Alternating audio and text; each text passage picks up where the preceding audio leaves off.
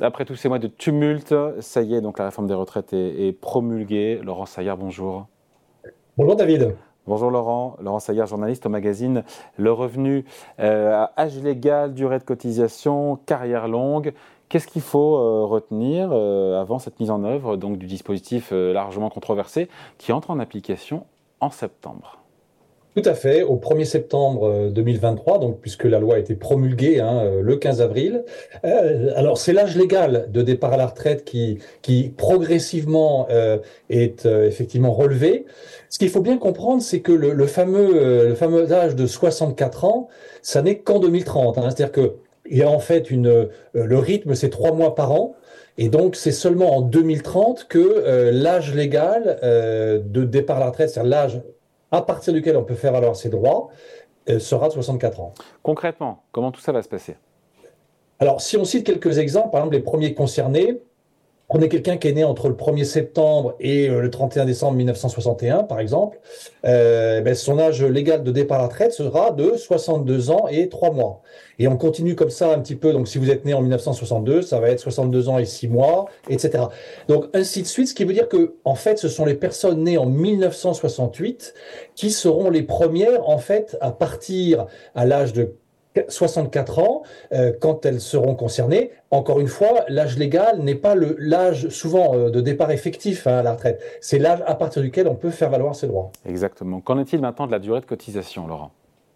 Alors, c'est vrai que justement, entre là, c'est la question du taux plein. C'est-à-dire que, par exemple, dans le secteur privé, dans les services, euh, les gens en général, en, moyenne, partent au-delà de 64 ans. Hein. C'est-à-dire que pour obtenir une pension de retraite à taux plein dans le régime général, c'est-à-dire sans décote, en fait, la durée de cotisation, elle va passer de 42 à 43 ans.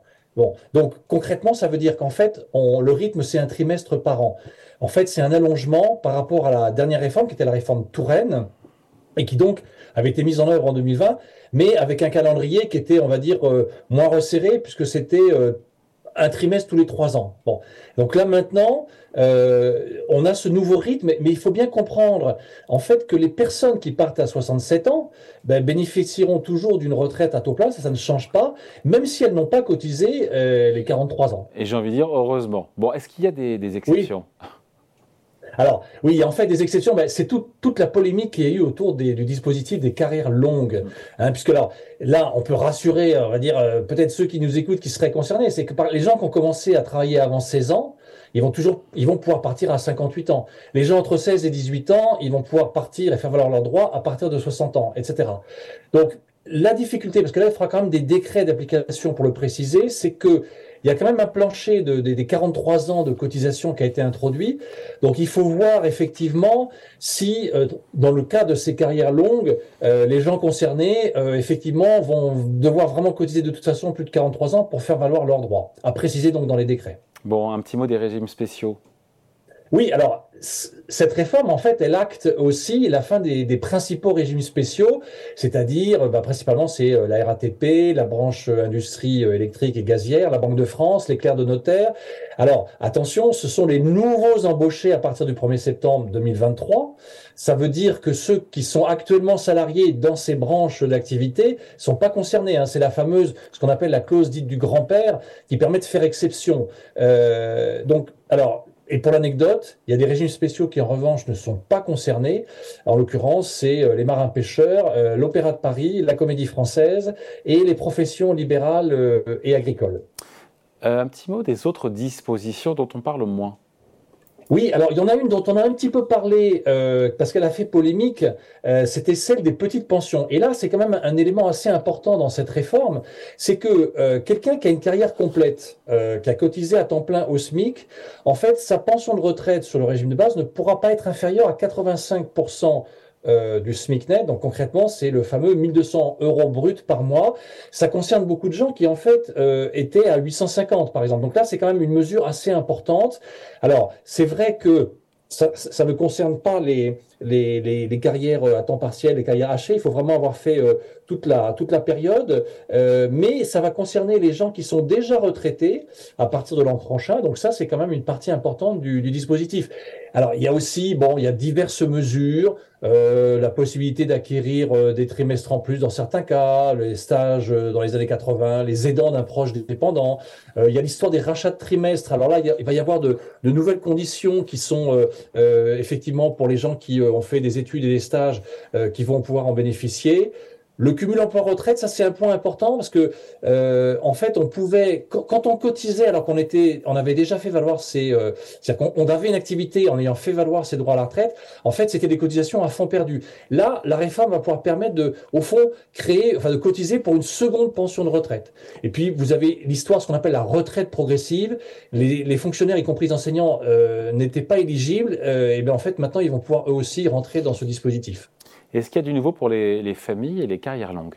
Oui, alors ça, on en avait parlé. En fait, vous savez, c'était pour les, femmes, notamment euh, euh, les femmes mères de famille, euh, puisque sur la retraite de base, les femmes qui ont eu au moins un enfant, à 63 ans, si elles ont effectivement bon, la durée requise pour l'obtention du taux plat, elles pourront bénéficier d'une surcote. Cette surcote pourra aller jusqu'à 5%, parce que c'est une surcote de 1,25% par trimestre. Et donc, en fait, ça pourra aller jusqu'à 5% maximum.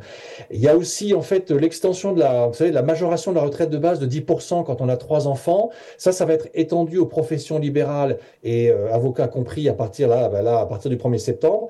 Et puis euh, diverses mesures, comme par exemple pour les carrières longues, il y a euh, les années d'apprentissage avant 2013 qui vont être prises en compte, ou le congé parental, alors à condition qu'il ait été fait dans les formes, que tout soit validé, dans la limite de quatre trimestres, on pourra aussi effectivement avoir quelque chose. Petite nouvelle aussi pour les ceux qui sont en statut de travailleur handicapé. En fait, on abaisse le seuil, donc on, élargit du coup les, les gens éligibles en passant d'un taux d'incapacité de 80 à, à 50%. Tout ça est très complet, Laurent. Merci à vous. Et il y a d'autres mesures à retenir, sinon on a fait le tour oui, on, euh, dire rapidement, on pourrait quand même parler de, du fait que le, euh, mais c'est pas forcément une bonne nouvelle, c'est que les fonctionnaires en fait ils pourront travailler jusqu'à 70 ans. Avant c'était automatique, à 67 ans ils étaient mis à la retraite d'office, comme dans le privé. Euh, il y a aussi le départ à l'âge légal pour les professeurs des écoles. Avant ils étaient obligés d'attendre la fin de l'année scolaire, ils pourront le faire en cours d'année. Il y a aussi la lutte contre la fraude. Hein, vous savez, c'est euh, actuellement il faut résider six mois en France et on va passer à neuf mois. En conclusion, on, va dire que bon, euh, l'objectif, c'était quand même d'assurer la, pérennité du, système de par répartition. Hein. et donc, vous connaissez les chiffres comme moi, euh, David. On l'a largement on avait, Voilà, on avait effectivement 4 euh, cotisants après la guerre pour un retraité. Actuellement, c'est on a 1,7 cotisants pour pour un actif et on pense que ça va tomber 1,4 d'ici 2050. Donc, c'est la question des déficits, etc. Et vous savez comme moi que Rexecode a sorti une étude tout récemment qui montre que finalement, même avec cette réforme, en fait, il, va falloir encore en faire une autre avant, euh, avant 2030. Voilà, sympa de finir sur une note positive, Laurent. bon, euh, il y a un magazine qui s'appelle Le Revenu, on, qui sort là, qui est sorti, qu'on peut lire tranquillement ce week-end. Oui, oui. Alors, donc, on va ce on va la couverture, la une. Voilà, donc on va pouvoir lire ce grand dossier effectivement sur les retraites, ce qui change vraiment, et puis euh, aussi un petit éclairage sur ce qu'on peut faire à côté euh, pour compléter sa, sa, retraite. On a une interview exclusive de euh, d'Éric Lombard, le, le, patron de la Caisse des dépôts, et notamment à l'occasion de, de, son ouvrage sur la, la, finance utile. Et puis on, on, on, continue notre série sur les grands entrepreneurs, les grands fondateurs, avec Marcel Bic, donc bah, le fondateur de Bic, le, le, stylo jetable, le briquet jetable, et donc cette saga de la famille Bic. Tout ça est à lire ce week-end dans le magazine Le Revenu. Merci Laurent. Salut. Merci David. Au revoir.